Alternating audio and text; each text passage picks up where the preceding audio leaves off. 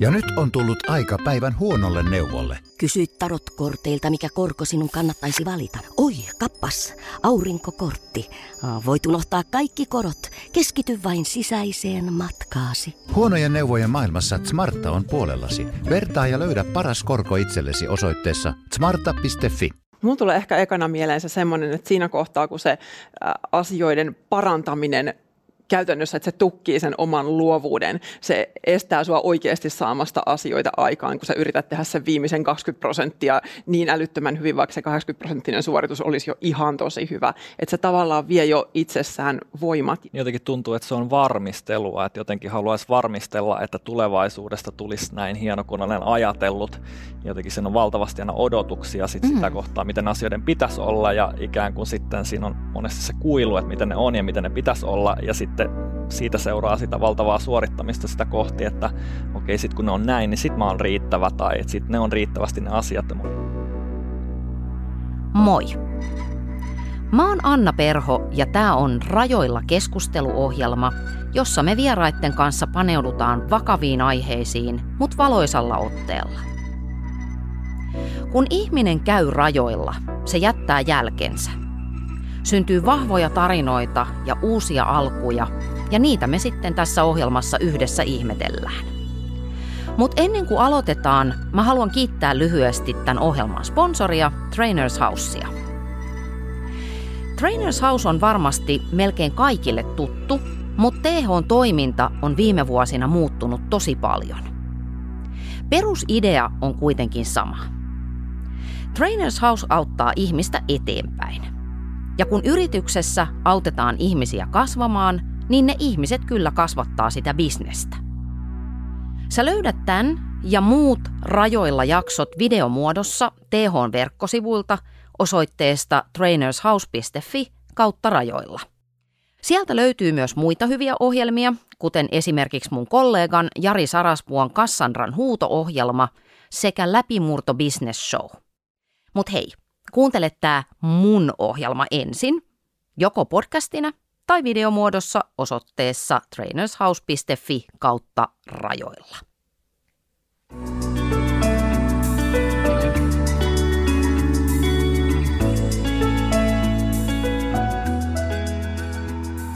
Perfektionismi ja siihen liittyvä uupumus on tyypillisiä meidän ajan ongelmia. Miten täydellisyyden tavoittelusta voi toipua ja millaista elämä on sen jälkeen, siitä mä juttelen tänään psykologi Anu Tevanlinnan, yrittäjä Petri Hiissan ja kirjailija, hyvinvointivalmentaja Katri Syvärisen kanssa.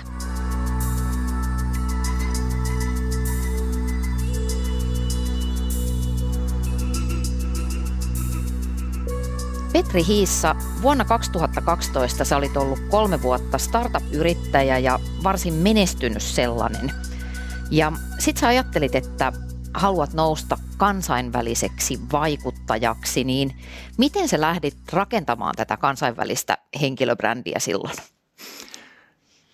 Joo, tosiaan silloin mun elämän täytti startup-yrittäjyys ja sitten kaiken vapaa-ajan mä täytin aika lailla tällaisella itsensä kehittämisellä ja lukemisella ja seminaareilla ja muilla ja seurasin paljon myös sellaisia sivustoja sitten, mistä imin tätä tietoa ja ajattelin, että itse voisin nousta semmoiseksi vaikuttajaksi sitten ja perustin sitten semmoisen kuin Upshifting Blog nimisen blogin, missä oli ajatus jakaa niitä sellaisia omia oivalluksia, mitkä sitten on vienyt elämässä eteenpäin. Ja lähdin tekemään sitten aika tällaisen pitkän kaavan kautta, että ennen kuin se blogi oli edes valmis ja julkaistu, niin siellä oli useita satoja ihmisiä jo odottamassa sähköpostilistalla sitä, että se aukeaa ja oli hienot teepaidat teetetty ja hienot käyntikortit ja logot ja oli käytetty satoja tunteja sen blogin ikään kuin tekemiseen ja filosofian miettimiseen ja kaikkeen. Eli semmoinen blogi tuli sitten julkaistua 2012 syksyllä. Ja siis nyt vielä äh, tarkennan, jotta varmasti ymmärsin oikein, eli sulla oli niin kuin tosiaan teepaidat jo valmiina, tämmöiset fani, fanituotteet valmiina ennen kuin mitään oli julkaistu. Joo, oikeastaan ne oli mua itseä varten, että mä voin niin, ne päällä sitten poseerata ja, mm. ja, ja tota, on hienoja kuvia, kun olin silloin just Piilaaksossa sitten käymässä, niin sieltä ne paidat päälle ja näin, ja tota, siellä sitten veinkin tätä blogin ilosanomaa eteenpäin, ja hirveästi kortteja, ja, ja tota, oli suuret suunnitelmat siinä vaiheessa. Toi on yhdessä mielessä jopa kadehdittavaa, koska se tavallinen tarinahan on niin, että aloitetaan blogi, kirjoitetaan vaan jotain johonkin ja sitten kahden jälkeen huomataan, että okei, että tässä täytyisi nähdä vähän niin kuin tätä markkinointivaivaa, niin mm. sä aloitit sieltä täydellisestä kulmasta. Kyllä. Kuinka paljon sen blogin rakentaminen ja se markkinointi ja kaikki muu vei sun aikaa? Laskitko tunteja, että paljon tuli laitettua siihen? No en laskenut, mutta kyllä se vei siis ajallisesti varmaan ehkä yhdeksän kuukautta, sellainen tavallinen synnytysaika, Et, että tota, oli siis useaksi kuukaudeksi sitten jo blogiartikkeleita mietitty, että joka viikko ilmestyy tällaisia ja tällaisia ja oli sellaisia inspiraatiokuvia kaikkia tehtynä ja näin, että oli kyllä tosi paljon käytetty siihen aikaan. Plus mä tein sen kaiken itse, että kaikki WordPress-koodaukset tein itse, logot tein itse, ihan kaiken tein itse. Mikä on aika tyypillistä täydellisyyden tavoittelijoille, että ei haluta delegoida, koska itse voi tehdä paremmin. Niin, et ei oikein voi luottaa siihen, että noin muut osaa. Käytännössä joo, menee helpommin ja nopeammin. Näistä luulisi. Ky- kyllä, vain yhdeksän kuukautta ja sitten saa itse tehtyä. No monta postausta sä sitten lopulta julkaisit? Neljä postausta siihen blogiin sitten lopulta tuli, kunnes se sitten loppui. Ja rima oli noussut todella korkealle, että just kun oli vaikka täällä Jenkeissä ja annoin niitä blogipostauksia, linkkejä ihmisille he sanoivat, että wow, että tämä on niin hyvää englantia, että tätä ei erota natiivin kirjoittamasta. Ja se oli se mun taso, että tämä on se minimitaso ja tietysti mä hinkkasin niitä yksittäisiä postauksia sitten saatoin viimeistellä monta tuntia, jotta se olisi sillä tasolla. Eli aika lyhyen jäi se menestystarina sitten. Se jäi perfektionismin jalkoihin tämä, tämä blogi. Eli kävikö siinä niin, että se rima nousi niin korkealle, että sä et sulla ei ollut aikaa tai sä et enää jotenkin niin kuin vaan sit uskaltanut tehdä? Joo, rima nousi toki korkealle ja sitten ö, oli todella haastava tilanne siinä vaiheessa meidän firmassa, juuri kun tämä blogi oli käynnistymässä. Meillä oli siis kolme vuotta kehitetty verkkopalvelu, käytetty lähemmäs miljoona euroa. Jouduttiin just siinä sen jenkkireissun jälkeen, muistan, että me tultiin sieltä yhtiökumppanin kanssa sanottiin, että me tiedetään mitä tehdään, me ajetaan alas se, mitä me ollaan kehitetty ja lähdetään tekemään uutta verkkopalvelua, tällaista Campfirea. Ja se oli just se hetki, kun piti irtisanoa sitten puolet henkilöstöstä ja, ja tota, lähteä ikään kuin tyhjästä. Et se oli just se hetki, kun mä myös sitä blogia olin käynnistämässä. Eli siinä oli kaksi hyvin vaativaa projektia yhtä aikaa päällä. Ähm, miltä susta silloin tuntui sitten se, että, että päiviä kului, viikkoja kului ihmiset odottaa sitä seuraavaa täydellistä postausta, niin mikä se fiilis oli sulla silloin, kun sä huomasit, että ei vitsi, että en mä, en mä teekään tätä? Mm. Siinä kohtaa se oli oikeastaan helppo jotenkin jättää, että no tällä viikolla mä en vaan pysty tekemään tätä, mutta sitten kun viikkoja kulu, niin totta kai se alkoi harmittaa silleen, että okei, nyt tämä on jäämässä.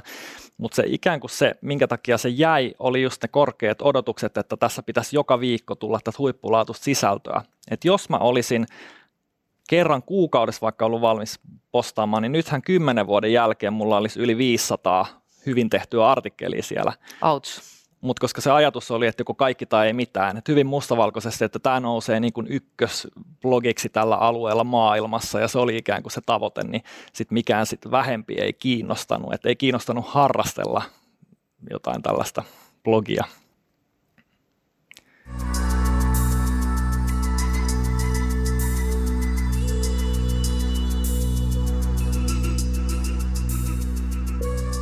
Katri Syvärinen, sä oot käynyt läpi totaalisen uupumuksen ja kun me juteltiin puhelimessa, niin sit sä sanoit näin, että perfektionismi ei ole minullekaan ihan tuntematon asia, niin miten se sun toiminnassa näkyi? Äh, hyvin paljon asioiden niin kuin suunnitteluna. Äh, mä halusin miettiä sellaisia täydellisiä unelmia ja mitä, mitä mä haluaisin toteuttaa mun elämässä. Ja sitten just rakentaa vähän tällaiset täydelliset polut, että, että miten ne voisi sitten toteutua. Että, että kun mä teen nämä kaikki asiat tismalleen oikein, niin sitten avautuu joku tällainen mystinen paratiisin portti ja olen jossain, missä haluankaan sitten olla.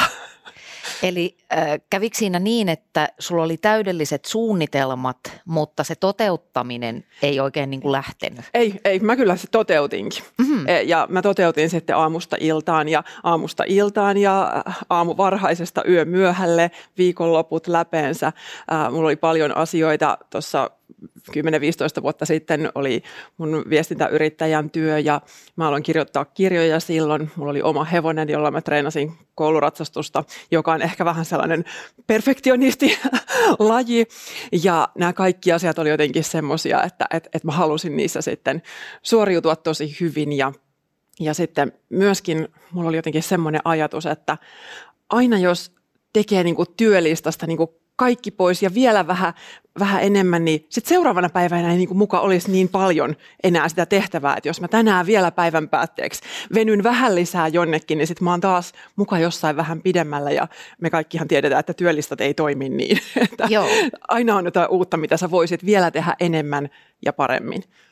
Joo, sä kerroit mulle myöskin, äh, no mun mielestä hauska, mutta ehkä myös niin kuin tämmöisen diagnoosiasi kuvaavan esimerkin siitä, että sitten vielä yöllä, kun sä vihdoinkin söit iltapalaa tai katoit telkkaria, niin sä teit siinäkin jotain harjoittelua samalla. Joo, mä olin ensin saattanut siis tehdä semmoisen vähintään 12-tuntisen työpäivän tässä mun viestintäyrittäjähommassa ja sitten mä läksin tallille ja hoidin hevosen siinä reissussa, saattoi mennä se neljästä viiteen tuntia ja sitten mä tuun kotiin, kello on vaikka 11 tai jotain semmoista ja sitten kun mä vielä siinä syön iltaruokaa, niin mulla oli vielä mun sohvapöytään sidottu yhdet ohjat, joilla mä sitten saatoin tehdä vielä niin kuin jotain, koska vielähän mä olin hereillä, voi tehdä vielä jotain, jotta mä olen taas huomenna vähän parempi kun mä menen hevosen selkää. eli oliko, oliko siinä sitten sellainen ajatus, että jokainen hetki nimenomaan pitää täyttää jollain hyödyllisellä, että ei Kyllä. saa löysäillä? Kyllä, ehdottomasti. Aina voi tehdä vielä enemmän. Onko tuttuu, kun sä nyökkäilet? On joo, että silloin muistan, että kun mentiin kesälomalla mökille, muut pelas lautapelejä, niin mulla oli kasa kirjoja, että nämä pitää kaikki lukea läpi. Ja totesin, että toi ihan ajan hukkaamista toi pelaaminen, että eihän tosta kehitä itteensä millään tavalla, paitsi ehkä jotenkin. Mitä mä ymmärtänyt. Joo. Sä oot ammatiltas hyvinvointivalmentaja, niin oliko se oman romahduksen kokeminen, se, se burnoutti, joka sulla oli aika raju se alku, niin oliko se jotenkin niin kuin nolo tässä katsannossa tai silleen kiusallista? Se oli ainakin pelottavaa ja hävettävää vähintäänkin. Mäkin itse asiassa nimenomaan silloin sitten tulin kaapista tämän kokemuksen kanssa blogissa. Aloitin blogin, se taisi olla ihan sama syksy silloin, tehtiin näitä samaa tahtia. Ja mun täytyy sanoa, että mä aloitin toisella ajatuksella, että mä vaan aloitin jotain, haluan täällä kertoa kokemuksestani, mutta mä ajattelin, että jos tämä sitten loppuu, niin sitten se loppuu ei se sitten kyllä loppunut, mutta että kyllä mä muistan, että silloin kun mä rupesin kertoa tästä, että hei, että mä oon itse asiassa ihan fucked up, jos nyt näin saa sanoa, niin äh, edellisen yön ennen kuin se postaus oli tulossa julki, niin kyllä mä valvoin ja mietin, että, että hei, että mä oon tässä puhunut hyvinvoinnista useamman vuoden ja omasta mielestä ja miten me kukoistetaan, niin sitten mä joudunkin sanoa, että, että vitsi, että mä voin nyt todella huonosti ja mä en mennä jaksaa edes ihan arkisia asioita. Niin olihan se tosi kiusallista. Ja sitten taas jälkikäteen äh, voi sanoa, että se on ehkä paras asia, mitä mulla on tapahtunut sekä mm. henkilökohtaisesti että ammatillisesti.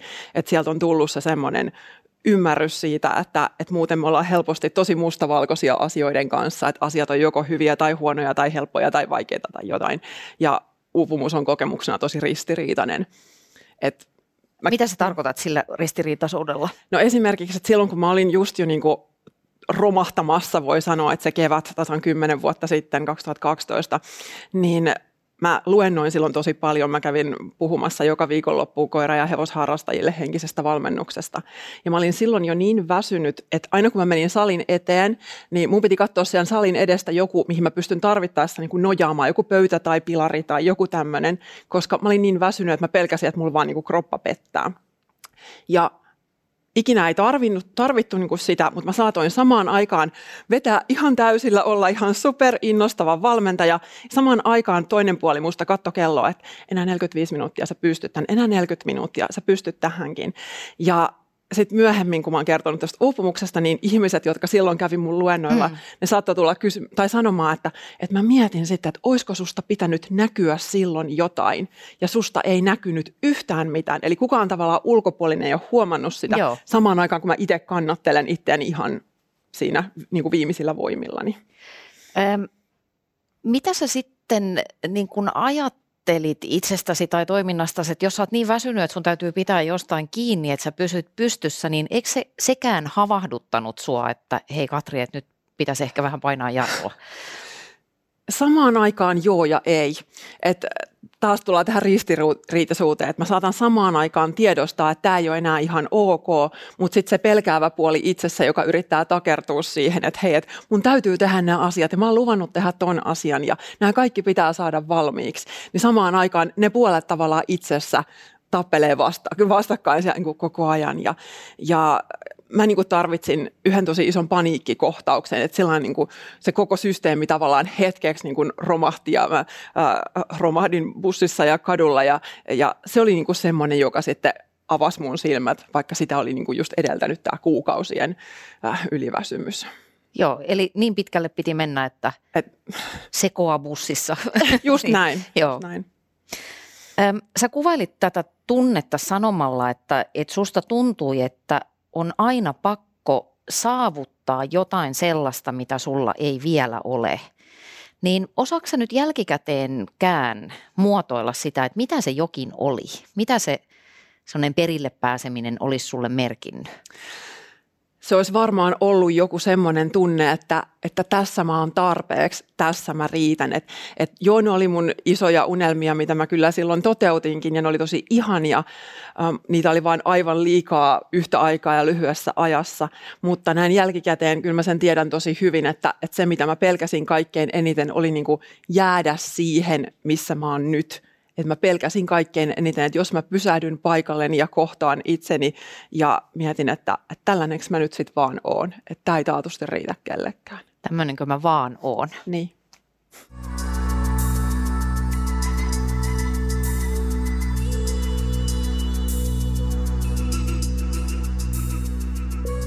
Anu Tevanlinna, sä oot ammatiltas psykologi, niin onko nämä sulle tutun kuulosia tarinoita?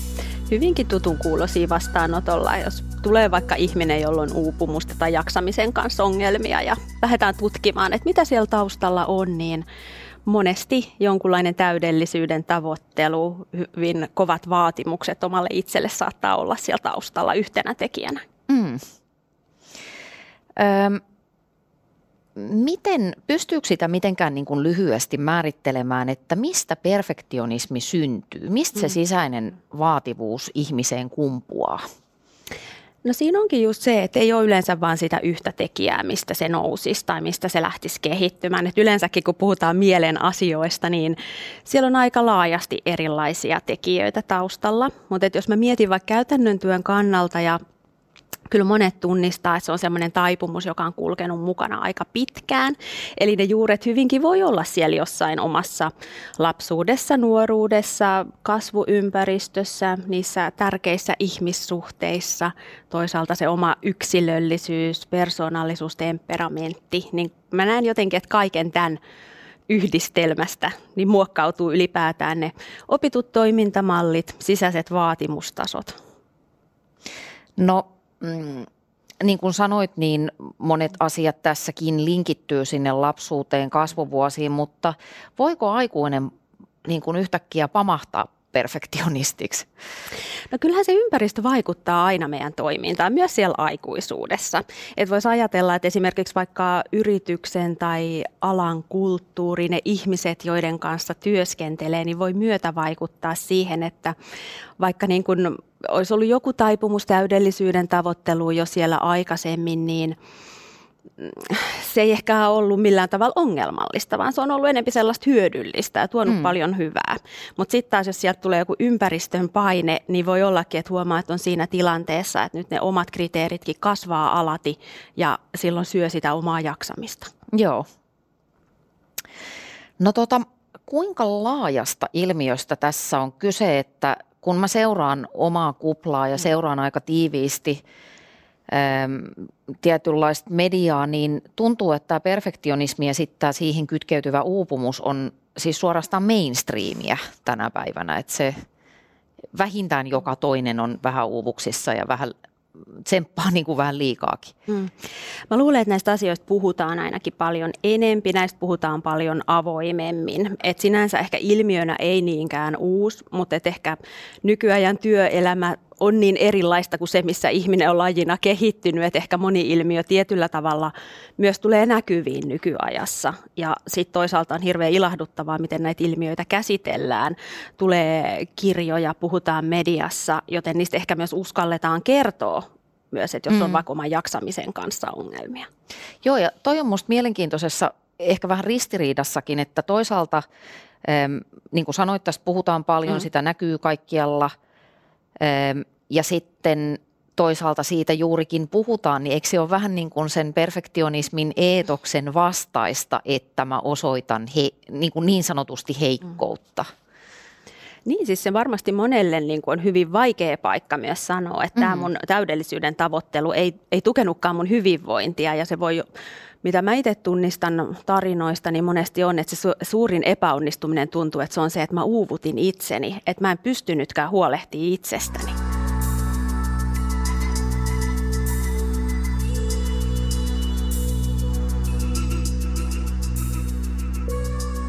No, miten te niin kun määrittelisitte sen, että, että mitä tämä perfektionismi ylipäätään on, että mikä erottaa vain huolellisen työn ja täydellisyyden tavoittelu? Milloin se rupeaa menee överiksi? Tuo on ihan suunnattoman hyvä kysymys, koska siitä on niin, niin paljon hyötyä myös se, että siitä, että, että sä teet asiat hyvin.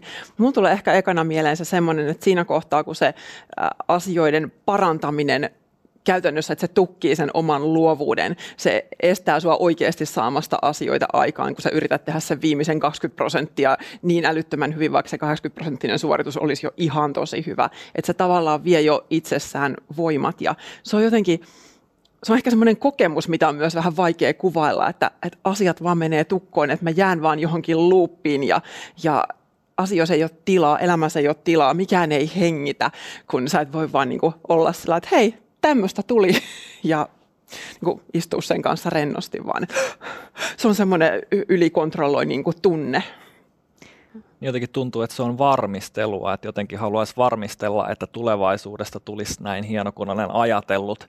Jotenkin siinä on valtavasti aina odotuksia sit mm. sitä kohtaa, miten asioiden pitäisi olla ja ikään kuin sitten siinä on monesti se kuilu, että miten ne on ja miten ne pitäisi olla ja sitten siitä seuraa sitä valtavaa suorittamista sitä kohti, että okei, sitten kun ne on näin, niin sitten mä oon riittävä tai että sitten ne on riittävästi ne asiat. Ja monesti se just se symboliikka palautuu itseen, että olenko minä riittävä, niin kuin Katri tuossa sanoikin, että se olisi ollut se sun unelmatilanne, että joku projekti, että sitten kokee olevansa riittävä siinä vaiheessa. Tuossahan on myöskin vähän se harha, että vaikka sitten se joku projekti onnistuiskin aivan täydellisesti, niin eihän se kestä niin kuin loppuelämää ei se kestä ja se on nimenomaan silloin, kun me haetaan sitä riittämistä jostain sieltä ulkopuolelta, niin se on, se on nimenomaan sitä semmoista, että mä takerrun ikään kuin musta tuntuu, että ainakin mulle ne oli sellaisia niin kuin pelastusköysiä, että hei, että kun mä saan ton asian saavutan tai saan ton valmiiksi tai, tai nyt kun mä oon hevosenomistaja tai kilpailen tuolla ja olen vaimo ja oli kauheasti sellaisia asioita, että, että kun mä oon jotain, niin sit, sit ne niin kuin tavallaan sitten. Sit, sit, sit ne niin kuin nostaa mut pinnalle, sitten mä niinku selviydyn tässä elämässä. Se oli joku tämmöinen tosi mystinen malli. Ja nyky mä itse asiassa ajattelen ehkä jopa, että, että se että mikä on niinku överiä ja mikä on normaalia, niin se ei välttämättä edes näy niin isosti päälle päin siinä, että kuinka paljon sä teet asioita tai saat aikaa, vaan se on vain se tunne ja kokemus, että voiko mä tehdä nämä rennosti ja hyvällä fiiliksellä. Hmm. Joo, mä voisin kanssa sanoa tuosta niin ehkä, ehkä mistä vaan mieleasiasta kun puhutaan, niin harvoinhan se on se kaksi laaria, että täällä on se niinku haitallinen ja täällä on se niinku hyödyllinen, vaan puhutaan just siitä jatkumosta ja milloin se muuttuu, että tästä niinku täydellisyyden tavoittelusta on haittaa, niin on ehkä niin kuin mun mielestä Katri kuvasi tosi hienosti just sitä, että mitä se herättää. Onko se sellaista elinvoimaa, hyviä tuloksia tuomaa vai onko se sitä, että elämä menee ilottomaksi puurtamiseksi. Se on vähän jollain tavalla joustamatonta ja pakonomasta, että mun on pakko vaatia, mun on pakko ja sitten tulee moni kuvaa just tota sitkuttelua, että sit kun tämä projekti, sit kun kesäloma, sit kun, ja, ja sitten on aina se joku, joka se kuitenkin niin vähän pakenee tulee. koko ajan se täydellinen niin. sitten kuitenkin. Niin, että se on semmoinen ideaali, jota tavoittelee, mitä ei voi saavuttaa ja sillä ehkä suojaa sitten ite, itsessään jotain. Öö, No mitä siitä perfektionismista seuraa? Et jos ajatellaan vaikka Petri Suo, niin millaista hintaa sä ajattelet jälkikäteen maksanees siitä perfektionismista? No ensimmäisen kerran, kun ymmärsin, että on perfektionisti, niin se oli 2013 syksyllä, jolla olin tosiaan neljä vuotta tätä startup-yritystä pyörittänyt ja sitten tuli vain yksi päivä, kun en enää nukkunutkaan seuraavana yönä oikein. Ja sitten tuli kolme kuukautta, kun en nukkunut juuri yli kolmen tunnin unia. Ja sitten se hinta tuli niinku kerralla maksuun pitkältä ajalta siitä sellaisesta valtavasta suorittamisesta. Just hammasta purren niin oli mennyt ilo koska työtä oli liikaa. Sitä teki 13-14 tunnin, 13 tunnin työpäiviä mm. putkeen siinä, kunnes sitten tuli se piste, että että nyt meni yli ja sitten ei voinutkaan tehdä. Ja sehän oli just niinku todella vaikea, että kun mä en voikaan nyt enää sitten tätä uniasiaa korjata sillä suorittamalla lisää, ja niinku, koska se on antautumis jotenkin juttu, että se uni toimisi. Mm. Ja, ja se oli niinku tuli kerralla maksua kyllä ihan fyysisesti, ei voinut tehdä töitä ja näin, ja sieltä on niin kuin jäänyt sellainen herkkyys myös jotenkin kehoon, että se virittyy herkemmin, ja paljon tarkemmin pitää katsoa, miten niin kuin unista pitää huolta ja miten pitää huolta hyvinvoinnista ja, ja näin. Ja se on hyvä juttu, mutta se on ollut pitkä prosessi sieltä pikkuhiljaa toipua. Mutta totta kai siis ennen joku oli tämä piste, mm. niin huomasi, että oli ärtynyt, oli stressaantunut, ja silloin kun on myös väsynyt, niin sitä huomaa nipottavansa enemmän asioista ja se perfektionismi justiinsa lisääntyy. Se on semmoinen kehä sitten. Liittyykö perfektionismiin vähän semmoinen maaginen ajattelu myöskin, että jos mä oikein valmistelen, jos mä oikein teen, niin mitään pahaa ei tapahdu tai että, että hommat pysyy niin kuin mun kontrollissa? Musta tuntuu ainakin, että perfektionistit just ajattelee yleisesti, että jos mä teen kaiken täydellisesti ja hyvin, niin mä en saa sitten mitään kritiikkiä osakseni ja elämä on tällaista smooth sailing ja tällaista oikein niin kuin mukavaa ja jotenkin se, että ei joudu kokemaan niitä riittämättömyyden tunteita hirveän paljon, kun varmistelee niin paljon, että niitä ei joudu kokemaan, koska tekee kaiken vähän niin kuin ylihyvin enemmän kuin tarvis. Eli se on niin kuin kontrolloinnin keino, että, että kun pidän oikein tiukasti ohjat käsissä, niin en joudu kokemaan kipua? No tämä oli mulla oikein todella konkreettista tämä ohjat käsissä, koska tämä oli ratsastuksessa ihan se konkreettinen juttu. Ja joo, kyllä mä ainakin just tiedän, että se on tosi ristiriitainen sekin kokemus, että kun samaan aikaan kun toteutti niitä omia unelmia ja teki niitä ihania asioita, niin samaan aikaan se, mikä siellä taustalla oli just se massiivinen se arvottomuuden ja riittämättömyyden tunne, että, että jos mä en tee näitä, niin sit mä oon aivan täysin nolla. Ja kyllähän se niinku se on tosi kipeä kohta. Et sitä meidän monienkaan ei ole helppo, helppo kohdata itsessä. Ja se on tosi, niin kun, nimenomaan voisi sanoa, että helppo kuorruttaa tämmöisellä, että mulla on tällaiset kontrolloidut systeemit. Mm. Että ei mun tarvi mennä itsessäni siihen keskeneräiseen, rikkinäiseen, pelkäävään, häpeävään, mitä ikinä kaikkea meissä onkaan, niin siihen puoleen itsessä. Joo, ja sitten teidän tarinoissa, nyt tämä on niin kuin mun, mun tulkintaa, mutta toi kuulostaa myöskin aika hienolta kulissilta, että, että on niin kuin hevoset ja yritykset ja kaikkea niin kuin hyvin kadehdittavan kuuloista elämää ja sitten se sisäinen totuus onkin jotain muuta. Siinä on varmaan aika monen ristiriita myöskin ajoittain. Mitä se kipu on, mitä vaikkapa täydellisyyden tavoittelija sitten, miltä hän pyrkii suojautumaan? Mm. No se on jonkunlainen hankala sisäinen kokemus. Siihen aika usein siihen voi liittyä itsekritiikki. Eli se voi olla se, että jos nyt asiat ei meniskään täydellisesti, niin sisäinen puhe on erittäin, se on sävyltään hyvin ankaraa, todella vaativaa. Ei sellaista, joka tarjoaisi ratkaisuja, vaan semmoinen, joka työntää kuopassa vielä alaspäin. Ja siitä totta kai nousee myös tosi hankalia tunteita, jotain pettymyksiä, häpeää, syyllisyyttä, riittämättömyyttä. Ja jotta tätä ei tarvitsisi kokea, niin ihminen yrittää suoriutua. Tiristetään vähän enempi vielä. Mä teen enempi, niin mun ei tarvitse kuulla sitä sisäistä kriitikkoa, mun ei tarvitse tuntea niitä kaikista vaikeimpia tunteita. Eli siitä suorittamisesta tulee ikään kuin se ratkaisu, noin Kyllä. pinnallisesti. Se on, ja se on yleensä semmoinen ratkaisu, joka on toiminut jonkun aikaa. Mutta sitten kun tämä tilanne jatkuu, niin silloinhan siitä ratkaisusta tuleekin se osa ydinongelmaa, joka voi johtaa vaikka uupumiseen tai johonkin muuhun. Joo. Ja se on tosi useinhan se on tosi palkitsevaa, koska mullakin nimenomaan niin kuin sanoit, että, että se toimii jonkun aikaa. Että mulla oli ihan sama juttu, että mä opiskelin itseni kehittämistä ja mä olin sellainen, että hei vau, meillä on kuulemma tällaisia rajoittavia uskomuksia. Mä haluan päästä niistä eroon, koska mä olin tunnistanut niitä jo jonkin verran itseltäni, niin nyt mä haluan välttää niitä mm. sitten näillä kaikilla saavutuksilla. Ja sitten taas ne ihanat asiat, ne niin kuin ruokki sitä, että hei, sä onnistuit tässä, no sä voit onnistua vaikka missä muussakin, että se oli semmoinen ajatus jostain tällaisesta eksponentiaalisesta kasvamisesta ja elämän parantamisesta. Ja se nimenomaan toimi, kunnes se lakkas toimimasta ja sitten mm. aivan helkkariluja alas. Joo. nyt en muista kuka viisas, mutta joku on sanonut näin, että ö, välttely on itse asiassa yksi eniten kärsimystä tuottavia mm. toimintatapoja. Että sä et mene kohti sitä mitä sun kuuluisi, vaan nimenomaan niin kuin piiloudut vaikkapa sen tekemisen tai päihteiden tai minkä tahansa taakse. Mm. Mitä sitten Petri, kun sä sanoit, että, että kun se niin kuin sullakin loppu sitten vähän niin kuin heitolla tai sun keho sanoi sopimuksen irti, niin mitä siellä takana sitten niin kuin oli? Mitä siellä tyhjyydessä oli, mm. kun se tekeminen loppui?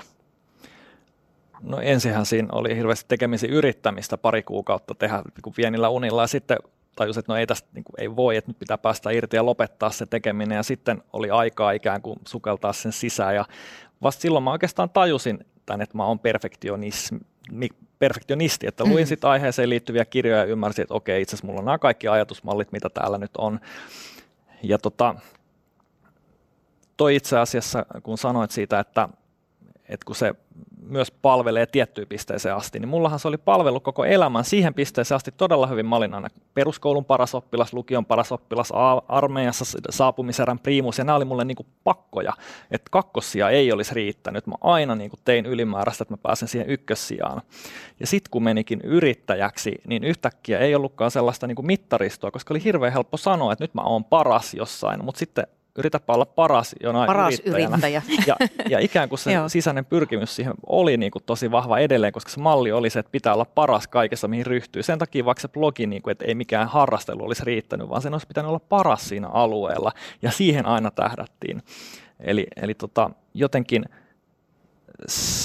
sit siitä se lähti niin kuin tietysti sisäinen matka, että lähti, lähti niin kuin tutkimaan tätä, sitten varmaan siitä niin kuin vuoden päästä ekan kerran puhui julkisesti niin kuin täysin seminaarin lavalla siitä ja sit siitä ehkä vuoden päästeen tai vajaa vuoden päästeen verkkokurssin aiheesta ja sitten muutama vuosi sitten kirja ja näin, että sitä omaa matkaa sitten totta kai on niin kuin halunnut lähteä avaamaan sit mm. muille ja jotenkin, että jos joku muukin voi saada sit oivalluksia, niin mikä sun mielestä sitten sua on ajanut tuommoiseen toimintamalliin, kun sanoit, että sä oot koko ikäisesti, sä oot ollut paras koulussa ja näin, niin miksi?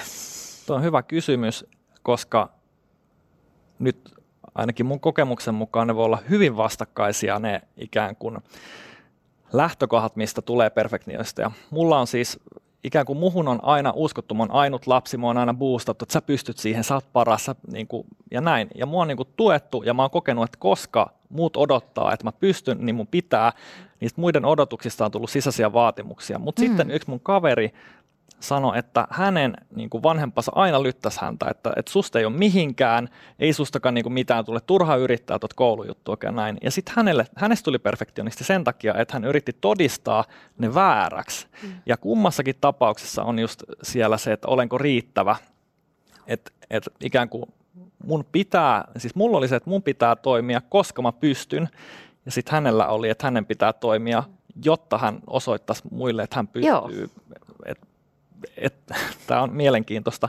Totta kai sitten on niin kuin paljon sellaisia, tulee pieniä tarinoita mieleen niin kuin lapsuudesta vaikka, että missä näitä ohjelmointeja on syntynyt, koska tuntuu, että tosi moni niistä on vain tällaisia ohjelmointeja, mitä on tullut ympäristöstä sitten. Niitä on vaan niin kuin imennyt itseensä ja sitten toimii sillä tavalla, kun ei osannut kyseenalaistaa sitä, että mikä on olennaista ja mikä ei. Niin sun ukilla oli tässä jo ainakin jokin, joku rooli. Joo, ukki oli jämäkkä mies ja tota, hän halusi kannustaa mua koulunkäynnissä ja sitten sanoi, että kymppi kympistä. Että kymmenen markkaa, kun tuot kympin koepaperin tai todistuksen. Ja sitten käytännössä ysipuolesta ei saanut mitään. Ja sitten mun päässä ikään kuin kymppi ja kymppi miinus oli hyviä numeroita ja ysipuoli siitä alaspäin ihan niin kuin huonoja, koska ei niitä kannata edes näyttää niitä papereita, koska ei siis saa palkkiota. Eli aika tämmöinen porkkana bonuspalkkio tota, mekanismi toiminnassa, ja, ja tota, mutta ei ollut välttämättä sitten ihan palveleva malli, vaikka aie oli hyvä. Joo, hyvä varmasti tarkoitettiin. Tuossa kuulee tosi selvästi sen, kun sä sanoit jo aikaisemmin, että, että sulla on ollut tämmöinen perfektionisteille aika tyypillinen tämmöinen kaikki tai ei mitään, että joko niin kuin mm. kymppi plussaa tai sitten ei kantsi ollenkaan tai sitten on niin kuin ihan luuseri. Jos en pääse tähän. Niin. Joo, siis tuossa tulee tosi erehdyttävästi mieleen eräs kaveri, jolta kuulin, kuulin tämmöistä. Mä siis itse oivalsin kahdeksan vuotta sitten, opiskelin joogaohjaajaksi ja meillä oli aika intensiivinen koulutus, jonne läksin tuonne maailmalle – ja mä olin silloin vielä aika uupumustoipilana, että mun keho ei toiminut sillä, että mä tiesin, että mä en tule jaksamaan kaikkia niitä harjoituksia, mitä siellä on. Ja mulle sanottiin heti, että ei se mitään, että sä teet sen, minkä sä jaksat. Ja silloin mä jouduin niin kohtaa sen, sen todellisuuden, että, että että mä luulin, että jos mä nyt jätän jonkun harjoituksen väliin ja mä vaan teen muistiinpanoja ja katon, kun muut tekee, niin mä niin kuin luulin, että tämä on automaattisesti, että, että nyt mut hylätään. Että mulla oli vaan ne vaihtoehdot, että, että se täydellinen on yhtä kuin hyväksytty, tällä pääsee läpi. Mm. Ja jos mä en tee sitä täydellistä, niin se on automaattisesti niin kuin nollaus, että Katri, että sä et ole nyt suorittanut tätä kurssia, että lähdepäs kotiin täältä, susta ei tullutkaan ohjaajaa. Ja se oli niin kuin mulle tosi iso semmoinen niin kuin viiden viikon intensiivikurssi, että hei, tänäänkään mä en pysty tekemään kaikkea, enkä seuraavanakaan päivänä. Ja niin kuin kokea sitä massiivista tunneprosessia samalla kun muut tekee niitä hienoja juttuja siellä koko ajan. Ja sitten mä niin kuin totean, että hei, mä pääsin tästä silti läpi. Ja se oli tosi hämmentävä kokemus. Näetkö sä Anu usein tämmöistä, että ihminen häkeltyy siitä, että, mm. että mä voinkin? On, sehän on, voi olla siis hyvinkin uusi kokemus ihmiselle, mm. joka saattaa olla, että vähän minäkäsitys rakentuu siitä, että mä oon niin hyvä kuin se mun huonoin suoritus, eli mun pitää saada kaikesta tosi hyvät. Ja sitten kun huomaa, että se joku kerta ei pääse täydellisyyteen, joka voi olla semmoinen illuusio ja itse asetettu kriteeri, mitä muut ei edes odota, ja huomaa, että tästä ei tapahtunutkaan mitään pahaa. Niin monet kuvaa, että se voi olla semmoinen aika ahaa hetki, että ai jaa, että voiko näin olla. Ja siellä voi olla joku semmoinen justiinsa niin kuin vähän opittukin siitä, että niin kuin Petri kuvasi tätä, että palkitaan siitä huippusuorituksesta ja jos siellä on yksi virhe kokeessa, niin enempi ei se, että tosi hyvin meni, vaan se, että no missä se virhe on. Mm. Et, et siellä voi olla jonkunlainen mallioppiminen tai tämmöinen taustalla, niin sitten se voi olla joskus tällainen aha-elämys just aikuisuudessa, että tämä maailma voisi näyttäytyä tältä ja mä voin toimia näin ja mä oon silti hyvä ja Joo. hyväksytty. Carol Dweckillä, suur, suurella psykologillahan on tämä ajatus niin kuin tästä kasvun asenteesta. Ja mulle semmoinen showstopperi, kun luin hänen kirjaansa, oli se, mä oon siis kahden, kahden lapsen äiti, niin siellä sanottiin, että lapsia ei kannattaisi kauheasti kehua siitä, että kuinka lahjakas olet ja oletpa sinä todella hyvä laskemaan tai laulamaan tai muuta, vaan pitäisi niin kuin, palkita tai kehua yrittämisestä. Hienosti olet nähnyt vaivaa, ettei mm. oteta niin kuin kantaa siihen tulokseen, vaan siihen, mm. että kansi yrittää, vaikkei aina heti onnistu. Mm. Ja sitten mä tajusin, että mä oon pilannut mun lasten elämää, mutta ei mennä siihen. mutta on myös hyvä vinkki yrittäjille. Totta. Että et se yrittäminen on itse arvokasta, että ei aina onnistu mm. Mm. Niin kuin heti, kun haluaisi.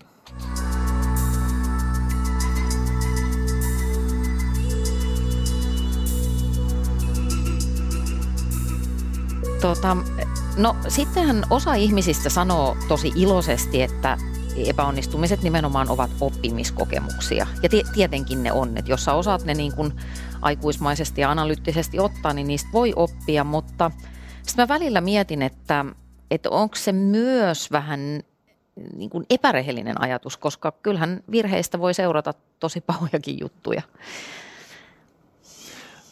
Mulla on tuohon ihan hauska tarina tuohon epäonnistumiseen, kun muistan just, taisi olla vuosi 2012 ja olin yhtiökumppanin kanssa Helsingissä ja meitä oli kutsuttu Aalto ESlle sitten tämmöiseen epäonnistumisen päivään. Ja sitten me mietittiin hotellihuoneessa, että emme taita mennä sinne, kun emme olla missään epäonnistuttu. Että kaikki on mennyt just niin kuin oikein kolmen vuoden ajan siinä, että on saatu sijoituskierrokset firmalle ja on kehitetty hieno palvelu, saatu palkattua ihmisiä ja kaikenlaista.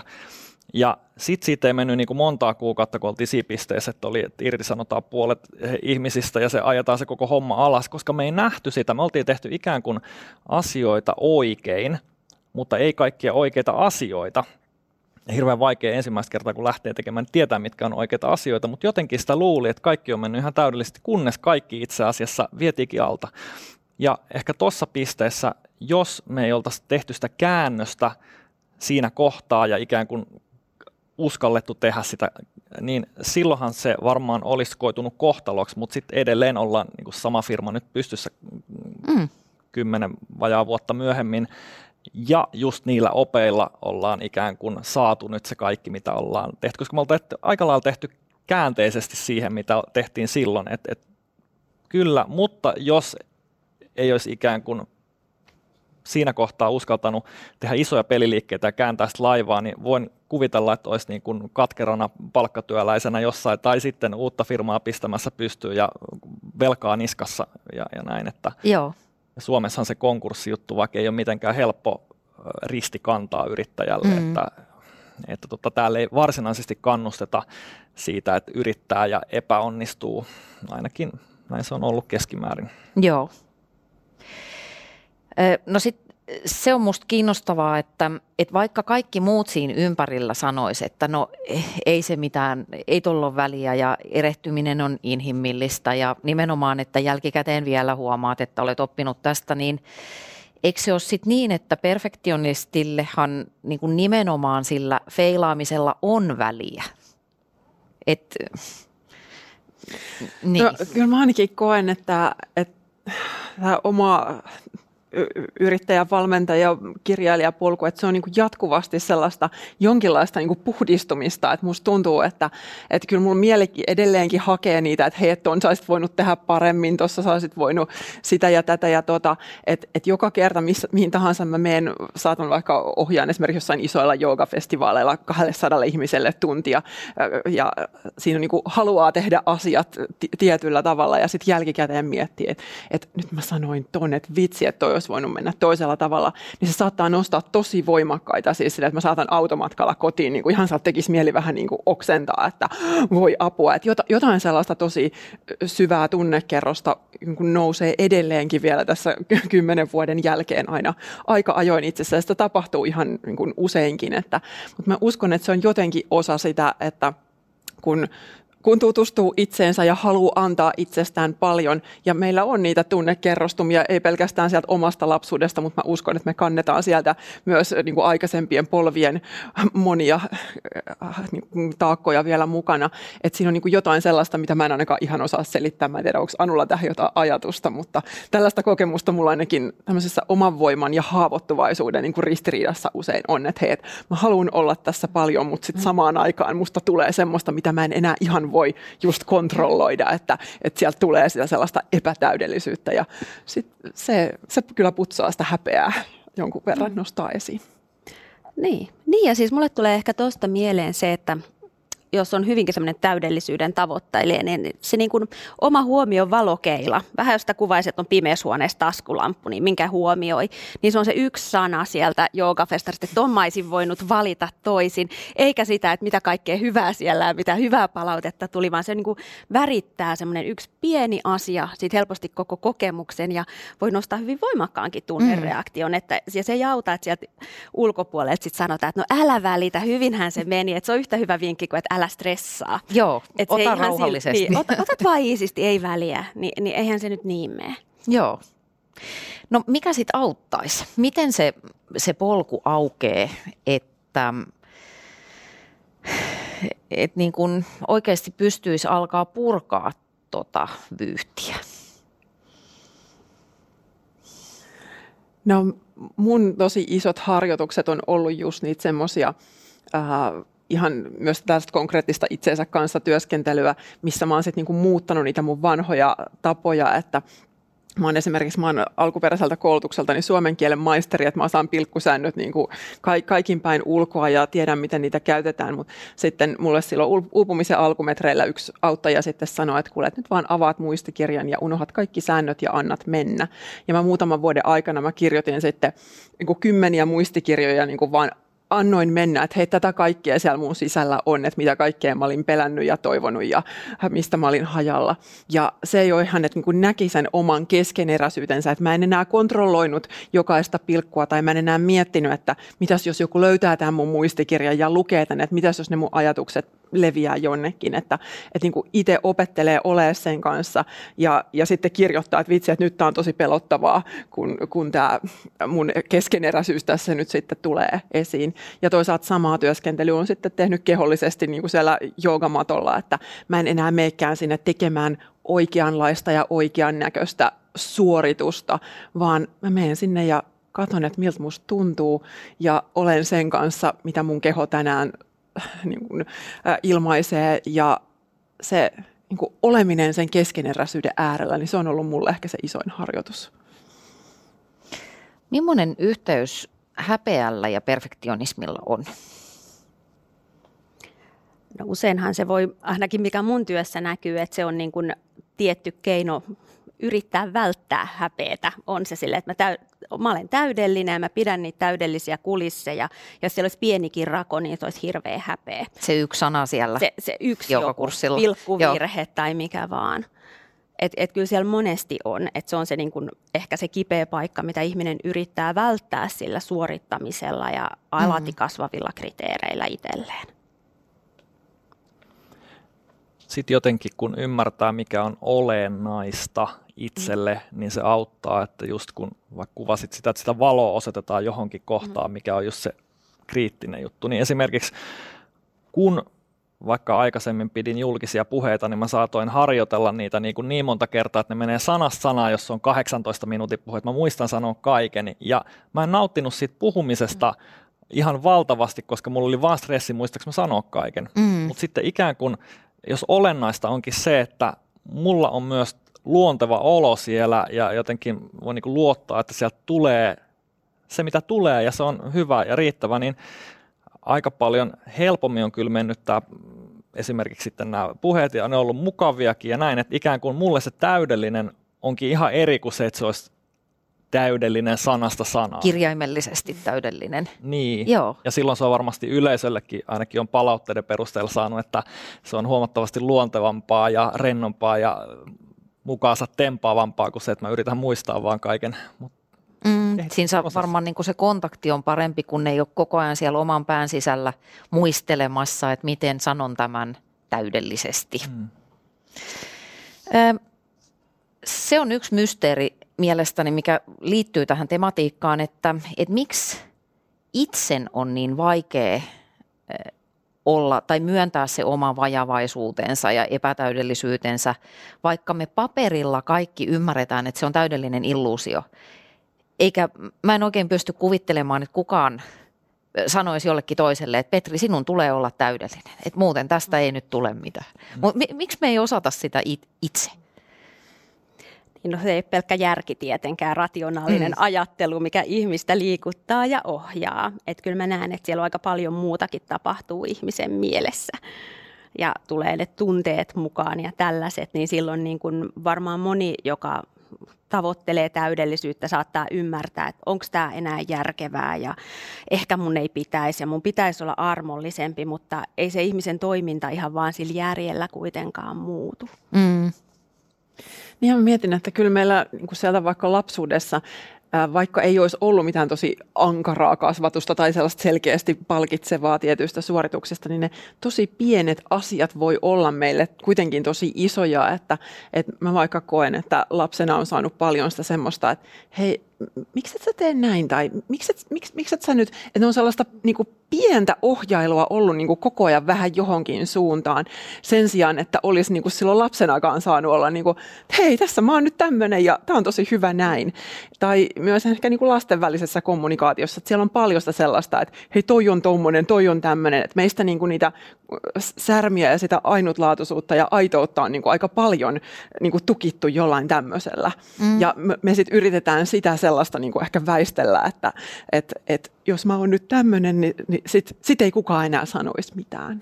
Niin, onko se vähän semmoista joukkoon kuulumisen tarvetta myöskin, joka on ihan meidän ydintarpeita, että mä, mä kuulun tähän porukkaan, kun mä käyttäydyn tietyllä lailla? Sitten mä oon hyväksytty. Niin, mm. joo. Niin tuosta niin, tuli mieleen siis, että et monestihan tämä on ihan miellyttämistä, jos miettii just koulumaailmaa, ketä siellä pitää miellyttää, no opettajia, ja sitten ne kertoo mikä on oikein, ja sitten ne pistää sitä punakynää ja näin, että et kyllähän se paljon suuntautuu just ulospäin, vaikka ikään kuin tekee mukamassa itselleen niitä juttuja, että minä olisin paras versio itsestäni, niin sitten kuitenkin se, että näkeekö muut mut epäonnistumassa on paljon niin kuin isompi häpeä kuin se, että oikeasti epäonnistuu. Totta, tosi hyvin sanottu. Mulle nousee tässä semmoinen koulumuisto mieleen yhtäkkiä. Pulpahti tuolta alitajunnan arkusta, kun mä oon mennyt ekana eka päivää kouluun ja mä olin tosi innostunut. Se, niin kuin mulla oli uusi reppu ja uusi pyörä ja sitten mä menin sinne koulun pihalle ja ajoin, siellä oli siis pyörätelineet, mä ajoin se vähän niin kuin siitä koulun pihan poikki ja sitten joku iso poika huusi mulle, että kattokaa toi ajo tosta, kun siellä oli semmoinen käytäntö, että sinne kuului ajaa jostain tietystä muusta kohdasta, niin mä muistan vieläkin, kuin se oli niin kuin tosi noloa ja mä opin kerrasta. Et ei, ei tulisi, varmaan jos mä menisin sinne tänä päivänä pyörän kanssa, niin mä en uskaltaisi ajaa siitä. Hmm. Tota, pihan poikki. Että ne voi tulla tosi pienistäkin jutuista, just niin kuin sanoitte. Ähm, Millaista se perfektionistin sisäinen puhe on? Sä sanoitkin tuossa aikaisemmin, että se on tosi ankaraa ja sellaista vaativaa, mutta miten te kuvailisitte sitä toipuvina perfektionisteina? No kyllähän se aika paljon on sellaista, että miksi mä menin tekemään noin, miksi mä en tehnyt noin, miksi tämä asia meni, meni tolla tavalla tai että, että miksei se mennyt sillä tavalla, kuin mä olisin halunnut. Eli ikään kuin keskittyy siihen, mikä on pielessä justiinsa tai mikä nyt ei ole sitä omaa kuvitelmaa siitä, miten asioiden tulisi olla. Et jotenkin se on sellaista, no aika paljon vaan sellaista pulinaa. Mulla on myös, niin kuin säkin viittasit tavallaan jälkikäteiset, miksi en tehnyt näin tai miksi tein noin, niin mä oon tosi hyvä morkkistelemaan, niin kuin tuossa jo vähän sanoinkin mm. sitä, että, että semmoista ihme sellaista jälkikäteismömmyä niin kuin itsessä äh, usein esillä, että et, et kyllähän se on aika sellaista syyttävää, äh, häpäisevääkin se puhe, tosin usein ne on mulle tosi kehollisia kokemuksia myöskin, että se ei välttämättä ole se niin kuin sisäinen puhe konkreettisesti, vaan se on enemmän semmoinen, että voiko mä vetäytyä jonnekin peiton alle ja äh, saisin vaan olla siellä ja en, en tulisi koskaan pois. Niin äh, se on ehkä semmoinen tosi voimallinen tunne. Mm, mitä Anu on itsemyötätunto? Siitä puhutaan paljon mm. nykyään. No se on aika lailla se itsekritiikin tai haitallisen itsekritiikin vastakohta. Eli puhutaan sellaisesta niin kuin asenteesta, suhtautumistavasta omaan itseen. Et mun mielestä tämmöinen, mitä usein käytetään, että se on kun kohtelisit itseäsi kuten hyvää ystävää tai jotain toista rakasta, niin se kiteyttää sen itsemyötätunnon ytimen. Eli se on, se on oikeastaan vastalääke sekä häpeään että siihen itsekritiikkiin. Eli yleensä aika semmoinen elämänlaatua tutkimustenkin mukaan parantava taito. Ja todellakin taito, mm. jota kuka vaan voi opetella. Joo. Onko teille tuttu mm-hmm. puheen muoto? Äh, on. Ja itse asiassa, kun tästä on aikaisemmin ollut puhetta just, että vaikka äh, sanoit, että että kun ihminen ei muuta sitten niin kuin vaan ymmärtämällä sitä omaa käyttäytymistä mm. ja sitä käyttäytymistä, ja näin se on, ja sitten mä oon itse esimerkiksi sen verran looginen ajattelija, että on diplomi-insinööri ja, ja se tausta ehkä sellainen, että sitten mulla on ollut jotenkin tässä toipumisessa tosi merkittävässä roolissa myös se, että mä ymmärrän, että miksi mä toimin niin kuin mä toimin, miksi mä ajat, mistä nämä ajattelut tulee, miten ne suojelee mua, miltä ne yrittää suojella mua. Ja sitten kun mä ymmärrän sen loogisesti, niin sit mun on helpompi sanoa itselleni itsemyötätuntoja jo, että sä mm. oot riittävä, että, että hei Petri, sä teit parhaas tänään niillä resursseilla, mitä sulla oli, koska nämä, nämä, nämä asiat ei ollut ihan optimaalisesti ehkä tänään, niin oli paras, mihin sä pääsit. Kun taas jotenkin silloin, kun ennen kuin näitä alkoi tutkia loogisesti, ja tämä on vaan mun tapa, niin sitten kaikki tällaiset lausunnot, sinä olet kyllä riittävä, niin oli vaan, mä sivuutin ne vaan, että aha, okei, mutta kerro miksi. Mm. Että et jotenkin, että et Joo. se... Myötätunnon prosessikaavio niin, on et, niin kuin sulla hanskassa. Joo, ja sitten on pitänyt tietysti koittaa kaikenlaista tässä vuosien varrella. Mm. Silitellä itseään ja puhua itselle nätisti ja perustella loogisesti, että mm. kaikki ne niin kuin yhdessä toimii sitten kuitenkin sen mm. saman prosessin edistäjänä, että ei ole mitään oikeaa tai väärää tapaa, koska se intentio sitten kuitenkin on oikein ja haluaa elää vapaammin Joo. itsensä kanssa. Ja Mm-hmm. Ja mulle tulee tuosta mieleen hirveän hyvin, mitä Petri kuvaa sitä, että mun yksi lempihokema on, että mitä ei tiedosta tai tunnista, ei voi myöskään muuttaa.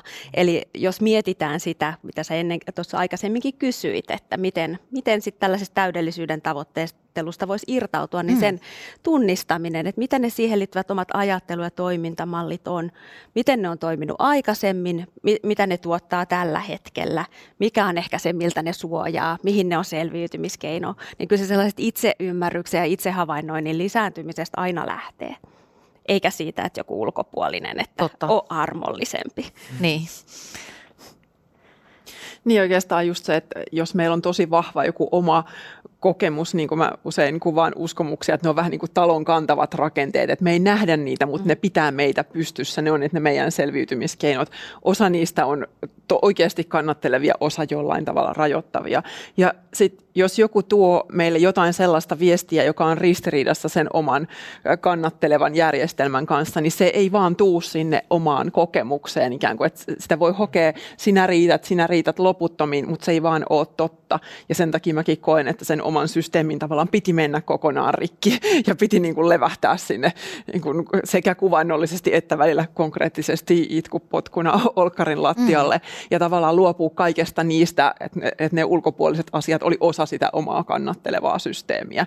Ja sitten, sitten kun niistä päästään irti ja toteaa, että hei, että täällä kaiken keskellä, vaikka mä oon luopunut kaikesta, mikä aikaisemmin mua kannatteli, niin mä oon täällä vielä jäljellä. Että on olemassa niin kuin joku minä, joka ei ole kytköksissä mihinkään näihin ulkopuolisiin. Ja tästä mä voin nyt sitten lähteä no, nousemaan ylöspäin, niin se on ollut mulle tosi merkittävä semmoinen itse myötätunnon niin kuin ensimetrit silloin aikoinaan.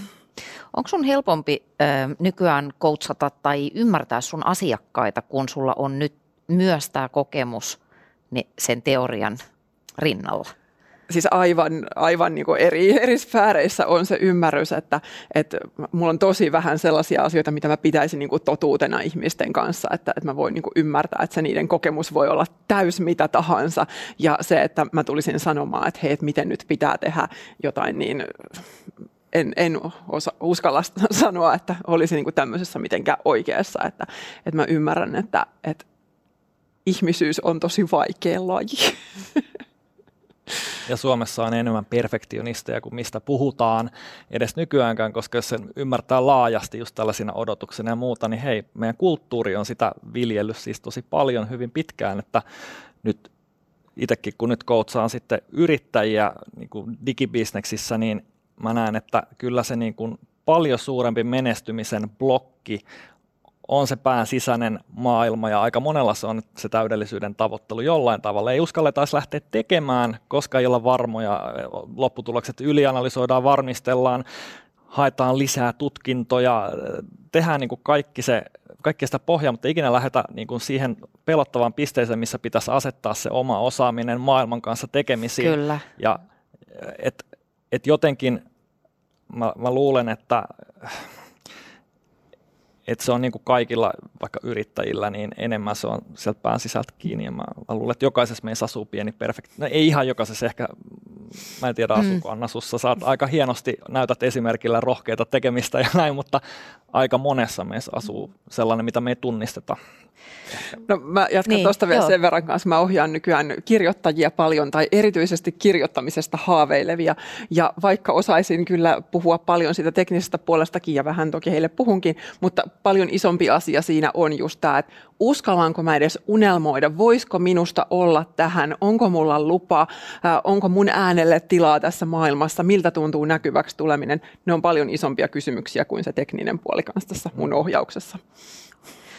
Joo, ja siis tuohon voisin sanoa, että toi on just hirveän hyvä esimerkki siitä, mitä te kerroitte, että oikeastaan täydellisyyden tavoittelu, että se voi näkyä joko yli- tai alisuoriutumisena, eli se voi mm. olla sitä, että saa tosi paljon mahtavia tuloksia aikaan, tai sitten se voi olla se, että mä en uskalla, mä vältän jotain, mä en edes aloita tätä, mä lykkään tota, koska mä en ole varma, meneekö tämä täydelliseksi. Eli se voi niin kuin näkyä hyvinkin kahdella eri tavalla. Mm. Joo, ja toi, toi on mun mielestä ehkä se kaikkein traagisin seuraus, että että ihminen ikään kuin ajautuu alisuorittamaan sitä elämäänsä mm-hmm. tai niin kuin kieltäytyy toteuttamasta omia unelmiaan sen, sen kivun pelossa. Ja se on musta ihan hirveän surullista.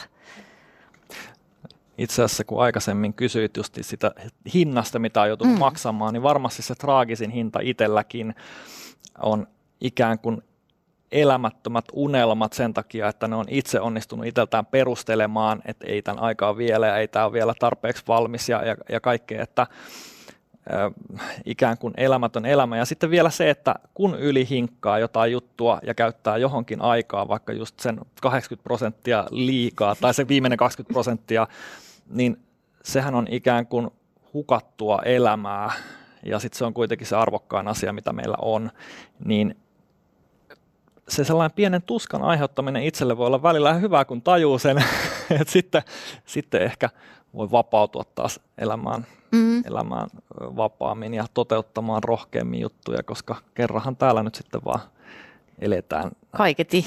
Kaiketi voi olla rinnakkaisia todellisuuksia tai reinkarnaatiota, mistä sitä tietää, mutta tota, tässä eksistenssissä. Kyllä. ja voi nukkua yönsä paremmin, niin. että, että ei ole ihan, ihan semmoista, mitä joskus.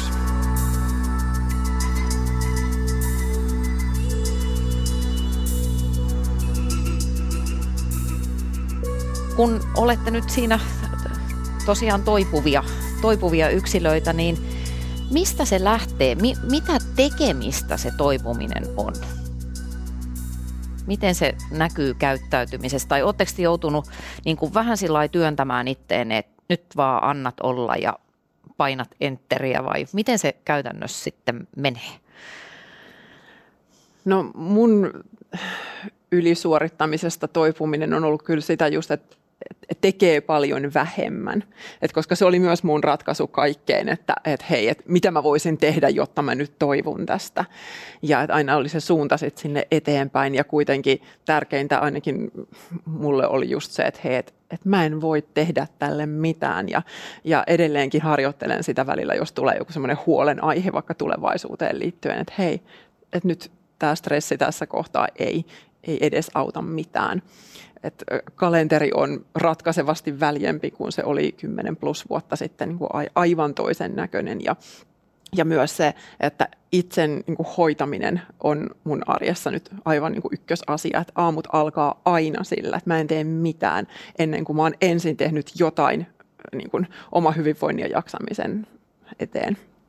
Onko tämä Anu just sitä tietoiseksi tulemista, mm. mihin sä viittasit mm. aikaisemmin, että oivaltaa, että hetkinen, että nyt mä oon taas vähän niin kuin hihna meinaa lähteä luistaan, niin on hyvinkin, että huomaa ne omat toimintamallit, että mitä, mi, mitä mä teen, mikä on ikään kuin se mielen automaatio, mihin se ohjaa minkälaisia tuloksia se tuo. Ja sieltä voi ehkä, mitä, mihin Petri viittasikin justiinsa, sen niin kuin miettiä, että no mihin sen elämän sitten haluaisi käyttää.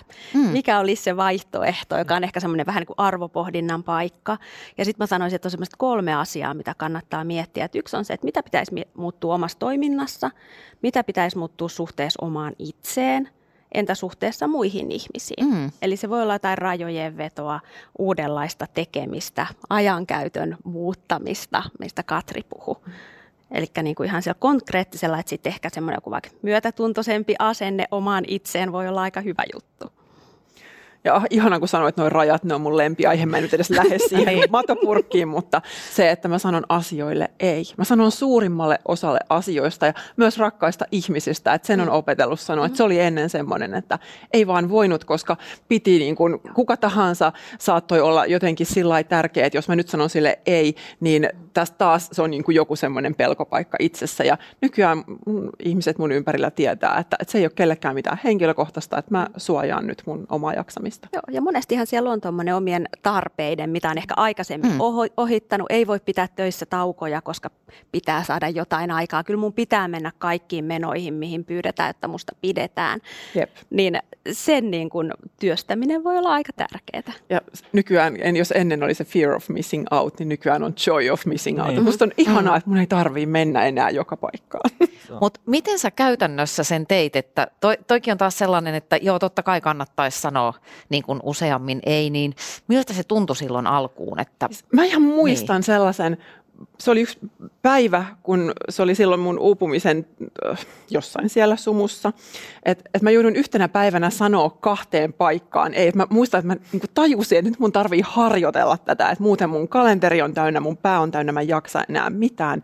Ja mä sanoin yhteen työtarjoukseen ei, ja sitten yhteen ystävän avunpyyntöön ei, samana päivänä. Ja mä muistan, että se ihan niin kuin sattu. Se ihan siis niin kuin fyysisesti koski, että se oli niin, kuin niin täynnä tällaisia pelkoja, että he, mä olin yrittäjänä oppinut siihen, että millekään työlle ei sanota ei. Mm. Ne tehdään vaikka keskellä yötä ja lomalla, että se oli niinku se malli, mihin mä olin yrittäjänä kasvanut. Ja sitten kun mä sanon ei, niin sieltä nousee se pelko, että mä en saa tämän jälkeen enää yhtään ainutta työtarjousta Kyllä. mistään, että se oli viimeinen t- työtarjous koskaan. Ja sitten vaan niinku taas sen tunteen kanssa oleminen, että nyt, nyt mä silti niinku yritän tästä selviytyä ja kummastakaan ei tietenkään seurannut mitään pahaa. Ja sitten pikkuhiljaa huomaa, että hei, tämä on itse asiassa superhyvä juttu, tämä ei. Mistä sä oot, Petri, huomannut, että sä oot toipumaan päin tai miten, millaista käyttäytymistä harjoitat nykyisin rajojen ja muiden suhteen? Uh, no ehkä tollainen, just mitä sanoin tästä kaikesta ylivalmistelusta ja varmistelusta ja sellaisesta, niin mä oon koittanut siitä päästää irti yhä enemmän ja ikään kuin käytännön tekeminen on sitä, että menee tilanteisiin, jossa on jonkunlaiset panokset ja joihin tekisi mieli ihan hirveästi valmistautua. Ja sitten totta kai valmistautuu mm. siihen sen verran, että niin kuin on kartalla ja, ja näin, mutta ikään kuin kasvattaa vaan luottamusta siihen, että selviää kaikista tilanteista ja avaimet löytyy siitä hetkestä ja näin, kunhan on tehnyt sen jonkun tietyn pohjatyön. Ja tätähän kokemusta ei saa, jos ei heittäydy niihin tilanteisiin ja ikään kuin hieman hammasta purren niin toteaa, että no nyt on menossa taas vähän jännää juttu, että mitähän tästä tulee. Mutta sitten yhä enemmän on tällaisia hetkiä, kuten en ylivalmistautunut tänäänkään tähän. Ää, ja mukavaa on Aika hyvin menee. Joo. Tässähän tulee semmoinen muutoksen, tai mun korvaan ainakin tässä näkyy hirveän hyvin semmoiset muutoksen askeleet, että ensin tullaan nimenomaan tietoiseksi, sitten tajutaan, että vastuu on mulla, että, että kukaan muu ei sitten lopulta kuitenkaan voi, voi tehdä sinusta rentoa tyyppiä, vaan mun täytyy ottaa vastuu ja sitten mä alan toimia. Että mä tosiaankin niin kuin kokeilen ja vaikka mun ääni tärisee, niin mä sanon tuosta vaan, että en mä nyt tuu. Just näin, ja se on ehkä vielä, mitä ymmärtää myös just paitsi itse, niin myös asiakkaiden suhteen nykyään, että se, se prosessi on todella monipolvinen. Että taas perfektionisti haluaisi ja toipuva ylisuorittaja haluaisi, että se prosessi on täydellinen, että mennään koko ajan mm. eteenpäin mm. ja Juman kautta se on sellaista rämpimistä ja sivuaskel tonne ja sitten tänne ja sitten ollaan taas sängyn pohjalla ja silti se menee koko ajan niin kuin ehkä johonkin suuntaan, niin kuin sinne mm. vähitellen oikeaan suuntaan. Mm toi kuulostaa hirveän tutulta, jos mä mietin vastaanotolta, että moni kokeilee ensin, että voiko mä vielä suorittaa tämän toipumisen. Mm. Aivan. Että et siitä tulee se semmoinen, ja sitten yleensä törmää siihen, että tämä ei tämä mun toimintamalli toimi tässä, että nyt tarvitaan jotain uutta, mutta se on aika monelle semmoinen niin omakohtainen kokemus, että sekä ei auta siinä, että joku käy neuvomaan, että sä et voi suorittaa tätä toipumusta, mutta aika monella se on, että pitää kuitenkin kokeilla kerran. Joo, ja mulle ainakin elämä toi niin konkreettisesti sen oikein tarjottimella, että siinä vaiheessa, kun mä olin, mä olin yrittänyt jo toipua ja uupua ja toipua ja uupua, ja sitten mä olin jo semmoisessa, että hei, nyt tavoitteet firmalle ensi vuodelle, ja tämmöinen oikein tättärää tila. Sitten mä nyrjäytin nilkan niin pahasti, että mä en päässyt oikeasti kahteen kuukauteen juurikaan liikkumaan mihinkään. Sitten mä makasin kotona sängyn pohjalla ja luin sellaista kirjaa, jossa puhuttiin irtipäästämisestä, että milloin meidän tulee oppia, että nyt pitää vaan niin kuin relata ja pudota jonnekin, niin kuin, että nyt sä oot jo tehnyt tarpeeksi. Ja siellä oli lista asioista, että mistä sä tiedät, että nyt on aika päästää irti, että mitä kaikkea vastoinkäymisiä voi tulla. Ja sitten siellä oli esimerkiksi, että nyrjäytät nilkkasi. ja mä kasvain sitä mun nilkkaa nilkkaa ja niin. kirjaa ja nilkkaa ja kirjaa. Ja, haa, tämä ehkä saattaa tarkoittaa myös minua. Mä en olisi muuten varmaan tajunnut sitä, mutta kiitos, se kirja tuli oikeaan hetkeen. Mikä on Petri kreiseintä, mitä sä oot tehnyt tämän perfektionismista luovuttamisen suhteen? Onko sä tehnyt jotain sellaista, mitä sä, sun entinen minä ei olisi ikinä uskaltanut tehdä? No, tuollainen niin kuin Kreisein, se on vaikea kysymys nyt tähän sanoa, mutta mä voin sanoa, mitä mä tein tuossa pari kuukautta sitten, mikä tuntui todella ahdistavalta alkuun. Mä pidin tällaista digiyrittäjille tällaista kahden päivän sessiota ja siinä vedin sitten semmoisen lopetusjuhlan ja olin ostanut sähkökitaran elämäni ensimmäisen niin tyyli kuukausi aikaisemmin ja sitten opetellut yhtä biisiä näppäilemään, mä ikinä näppäillekään aikaisemmin. Ja sitten mä päätin jostain mielihäiriöstä niin kun, äh, esittää sen livenä ihmisille sitten äh, sen biisin ja laulaa samalla ja muuta. Ja sitten mä, mä sidoin sen siihen ikään kuin opetukseen, että no, et tämä perfektionismi tästä tulisi luopua ja katso, minäkin olen keskeeräinen ja, ja tota, kannustan teitäkin olemaan. Että kyllä tuntuu aika epämukavalta ja katso itse niin sit tallennetta, että niin eihän se nyt ihan nuotis mennyt ihan koko aikaa ei kitaran eikä lauluäänen osalta, mutta ikään kuin, kyllä mä olin sitten aika ylpeä, että mä pystyin siihen heittäytyä, vaikka oli koko ajan se, että no jos mä vielä pystyisin harjoittelemaan pari päivää, niin tämä olisi tuplasti parempi.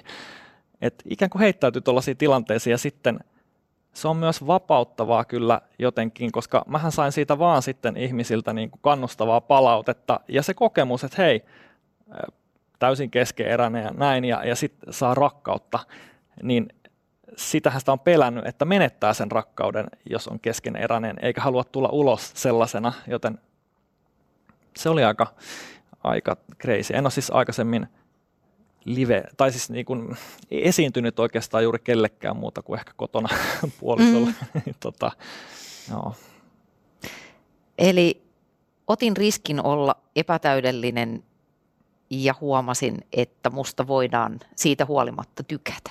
No ehkä, ja jotenkin vielä ymmärsit, ehkä juuri sen takia, että koska jos mä olisin ollut ihan niin kuin kurko ja täydellinen ja vetänyt sen kaiken, niin porukka olisi ollut vaan kateellinen, että vau, kun toi osaa tota noin hyvin.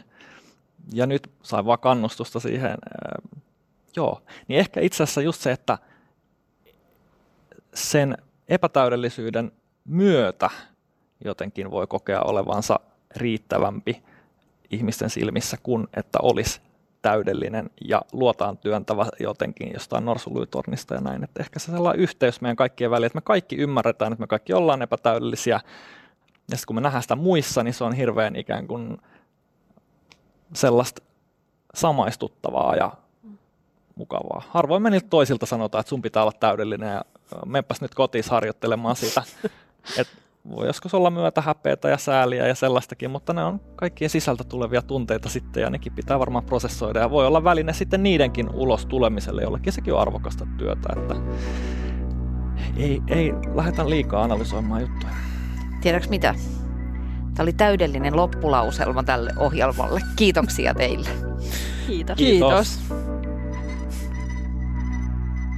Kiitos kun kuuntelit tämän jakson, mutta löydät Instagramista osoitteesta at Anna Perho tai osoitteesta at Trainers House.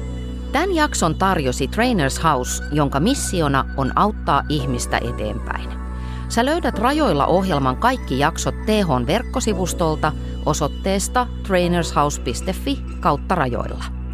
Sivustolta löytää myös lisätietoja Trainers Housein palveluista, olipa tarkoitus kasvattaa bisnestä, ihmistä tai ihan vaan itteensä, Trainers House auttaa kernaasti.